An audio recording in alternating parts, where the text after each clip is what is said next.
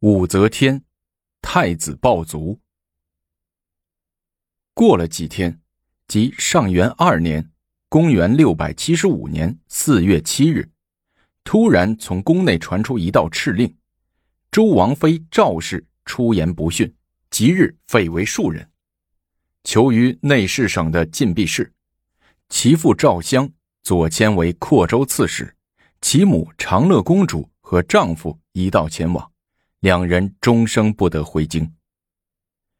时老天爷好几个月未下雨，高宗命撤月、减膳、闭正殿，由洛阳宫搬到了合璧宫。太子弘也奉诏从长安赶来，和父皇母后住在了一起。高宗见面就叮嘱儿子说：“朕这几天头痛病又犯了，时常心惊肉跳着从梦中惊醒。”一到春节，朕就禅位于你。年前这几个月，你要虚心向你母后学习，看她是怎样处理朝政的。父皇。太子弘闻言，伏地哽咽，好半天才抬起头说：“儿臣不敢从命，只是这么快就禅位，儿臣于心不忍，唯望父皇早日康复，以慰儿心。”唉。高宗叹了口气，爱抚着望着儿子说：“听说你这两天身体也不好，是否找太医看过呀？”不劳父皇挂心，儿臣只是路上鞍马劳顿，略感风寒，想过几日就会好的。高宗点点头，挥手说：“好，你先歇息去吧。你母后正在前殿召百官言事。”等等，你再去拜见你母后。父皇。太子弘欲言又止，但见高宗病恹恹的样子，又打消了话头，叩首告辞出去了。下午，太子弘拜见了母后，没等武则天问话，太子弘就说：“母后，长乐公主何罪之有？你就背着父皇把她赶出了京城？”而且把他的女儿周王妃活活饿死。此事你怎么知道？武则天含着脸问。希望母后不要擅自左迁大臣，降罪皇室宗亲。你和你父皇说这事儿了？父皇正在病中，我没敢和他说，但他迟早会知道的。万望母后再也不要做令父皇伤心的事儿了。红儿。有些事你还不懂，长乐他，母后，不要再为自己辩解了。再者，父皇已经决心春节后传大位于我，到年底还有七八个月，这段时间恳请母后多在后宫照顾父皇，朝廷上的事儿由我来担纲，有不决之处再回后宫向母后请教。武则天听了太子弘的话，跌坐在椅子上。口中喃喃的说：“你长大了，不要母亲了。你现在出息了，可以把母后逐出朝廷了。母后息怒，儿子之所以这样做，也是为母后着想。母后上朝听政，实不合常理，有损于我大唐帝国的形象，有损于父皇母后的清誉。”母后退居后宫，可照顾父皇，安享晚年，于国于家两全其美。希望母后明鉴。武则天忧心忡忡的看着已经长大成人的太子弘，好半天才挥手让他离去。夜里，武则天躺在床上难以入睡，她前思后想，辗转反侧。下午，儿子对自己说的话。无异于逼宫，以太子弘的执拗劲儿，只要他一登大位，他也绝不会再容忍自己垂帘听政。失去了权位，失掉了朝堂上那个宝座，就等于自己半生的奋斗付之东流。太子弘既然不会像李治一样对自己百依百顺，势必要爆发一场母子争夺战，而自己明显的名不正言不顺，难道？自己真的要退回深宫，当一个无所事事的皇太后吗？不，绝不。为了这一天，我付出了多少代价，经历了多少坎坷，双手也沾满了多少人的鲜血，绝不能如此善罢甘休。黑暗中，武则天伸出自己带血的双手，他审视着，苦想着，一个可怕的念头从他脑海里冒出，他的心不禁颤抖了一下，双手也微微哆嗦起来。他不断的给自己的这个念头找理由，不断的膨胀自己的野心。无毒不丈夫，干大事的人。何必顾惜那点凡俗的儿女之情？非同寻常的手段成就非同寻常的事业。我的性格一直决定着我的命运。亲生儿女中已经死了一个，再死一个又如何？反正总有一死，不过是早走晚走的问题。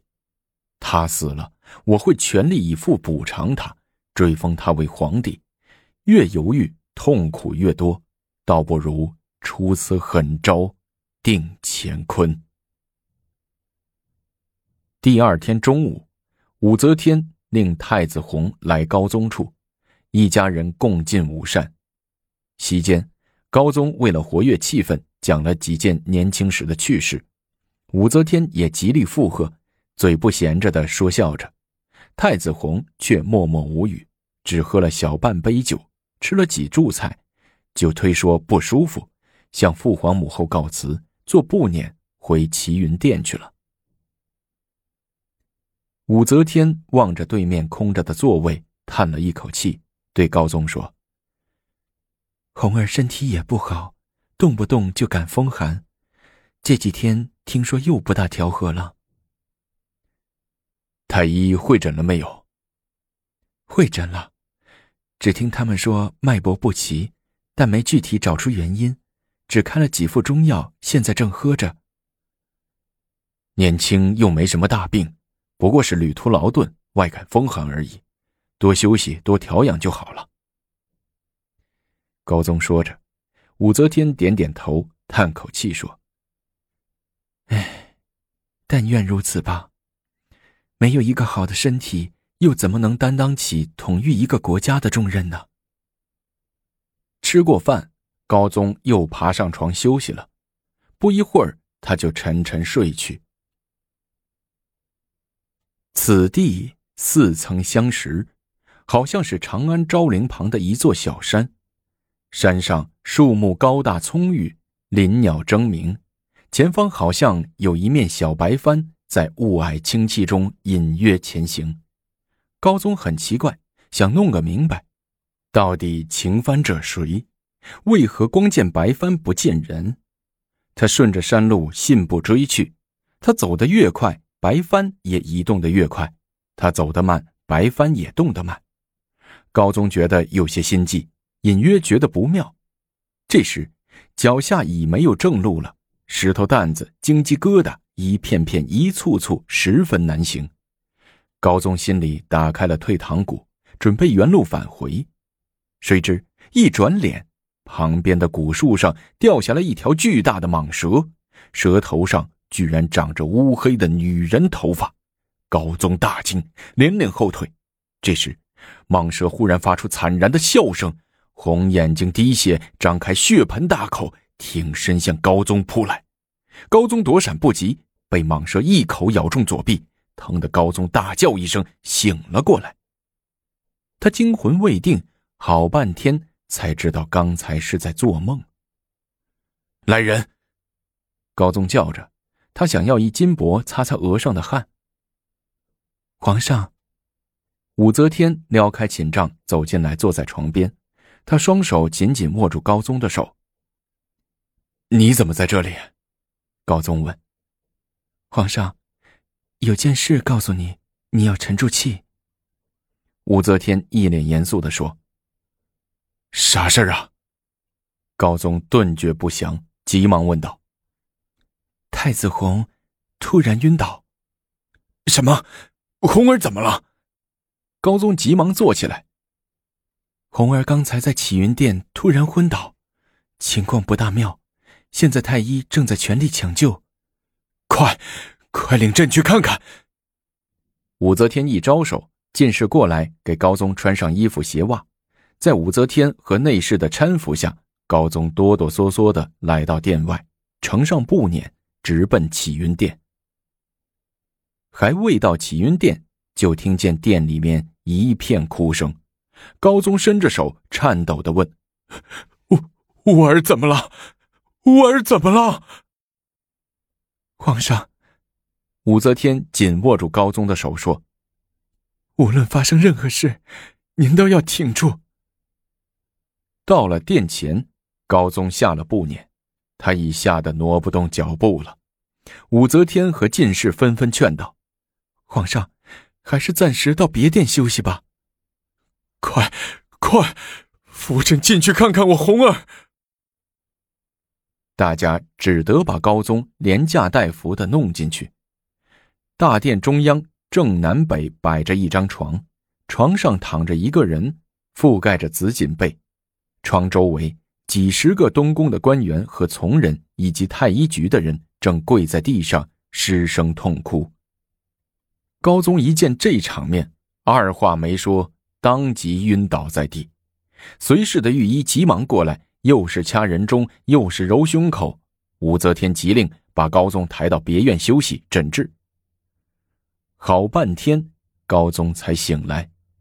他第一眼看见的是武则天，就一把抓住他的手问：“红儿呢？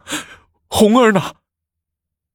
武则天摇了摇头，眼泪也如断了线的珍珠，哗哗的落下来。他伏在高宗身边，失声嚎哭。高宗已知事难挽回，也不禁失声痛哭。这时，朝廷的文武百官也闻讯赶到，赶来安慰高宗。见天帝天后如此感泣，也都趴在地上哭天抹泪，头磕在地砖上，嘣嘣直响。武则天首先停止住哭声，抬起泪眼，扫视着众大臣。立即口述圣谕，命侍中江克主理太子的丧事，立即准备太子的丧仪。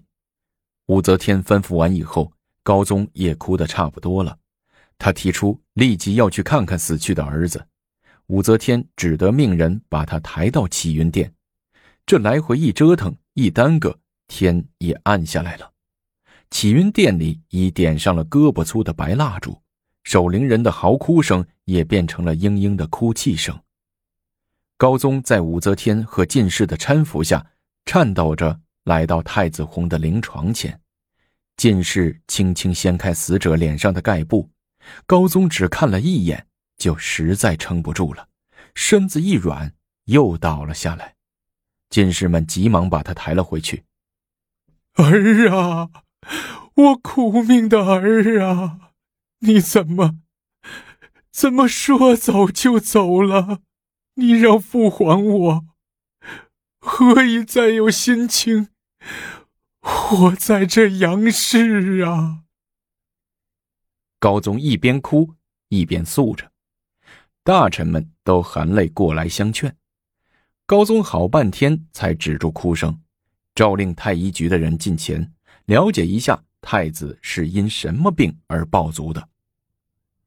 几个为太子诊治的御医战战兢兢的走到近前来，趴在地上一连磕了好几个头，方奏道：“启奏皇上，太子突患急症，臣赶到时，人已经不行了。是，是何急症？”高宗含泪问道。“回皇上，依臣等推测。”太子可能是患的脚长沙。脚长沙，四月的天，患什么脚长沙？就是脚长沙，也不可能快的连医治的机会都没有。高宗疑惑的问道。几个御医被高宗问的你望望我，我望望你。武则天见状，忙对高宗说：“脚长沙的症状是有的。”再说，太子这两天也自觉不舒服，昨晚上听说又是头痛又是吐酸水呃，对对，娘娘说的对。几个御医齐声附和着。都退下吧。高宗无力的摆了摆手，傅佑歪坐在床上，他直愣愣的盯着殿顶，心中蓄含着巨大的悲痛。五月，根据高宗大帝的旨意，朝廷颁发了《皇太子侍孝敬皇帝制》和《侧室孝敬皇帝文》。太子弘死后。武则天也写了一篇《一切道德经序》。序文中，武则天盛赞了太子弘的贤德，表达了他对太子弘之死感痛难胜的心情。太子弘到底是病死，还是武则天的镇杀，已成千古之谜。寄予厚望的太子就这样轰了，高宗伤心难耐。那么？李唐江山现在又该寄希望于谁呢？我们下集精彩继续。